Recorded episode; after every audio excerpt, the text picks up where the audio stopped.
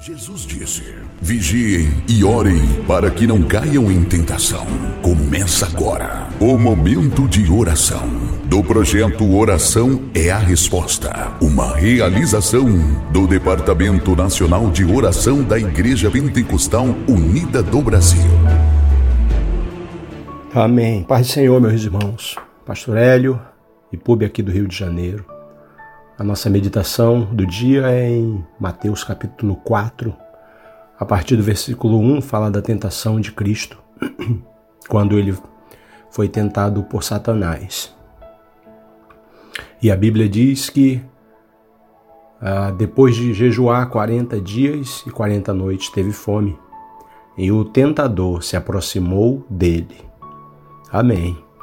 Glória a Deus. Esse texto é muito interessante muito interessante. Ele, Satanás, se aproximar de Jesus, Jesus jejuando 40 dias e 40 noites. E ainda assim o inimigo teve a, a, a audácia de se aproximar de Cristo. Imagina se Satanás se aproximou de Cristo, que estava jejuando 40 dias, 40 noites, quanto mais ele vai querer se aproximar da gente.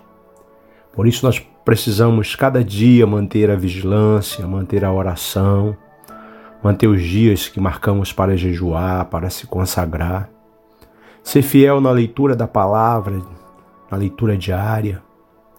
Nós sabemos que a nossa vida é corrida e às vezes não dá tempo um dia ou outro, mas nós precisamos lutar contra ah, o próprio tempo e encontrar um momento de, de leitura da Santa Palavra de Deus nosso jejum semanal para aqueles que podem jejuar, que não estão tomando medicamentos.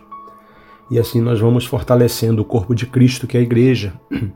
Há um fortalecimento individual do indivíduo que está orando, jejuando, lendo, e da coletividade, é, a igreja, o pastor, os membros. Isso é maravilhoso, que o meu jejum alcança a minha igreja. Que bom saber disso. Então convido você a orar nesse momento e buscar comigo a presença do Senhor. Senhor, meu Deus e meu Pai Todo-Poderoso, Criador dos confins dessa terra, nós te adoramos, Jesus de Nazaré.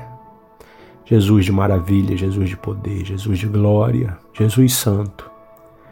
Digno de toda honra e toda glória, Senhor Deus, és tu, meu Pai, meu Pai vivo, meu Pai amado. Muito obrigado por tua presença em nossas vidas.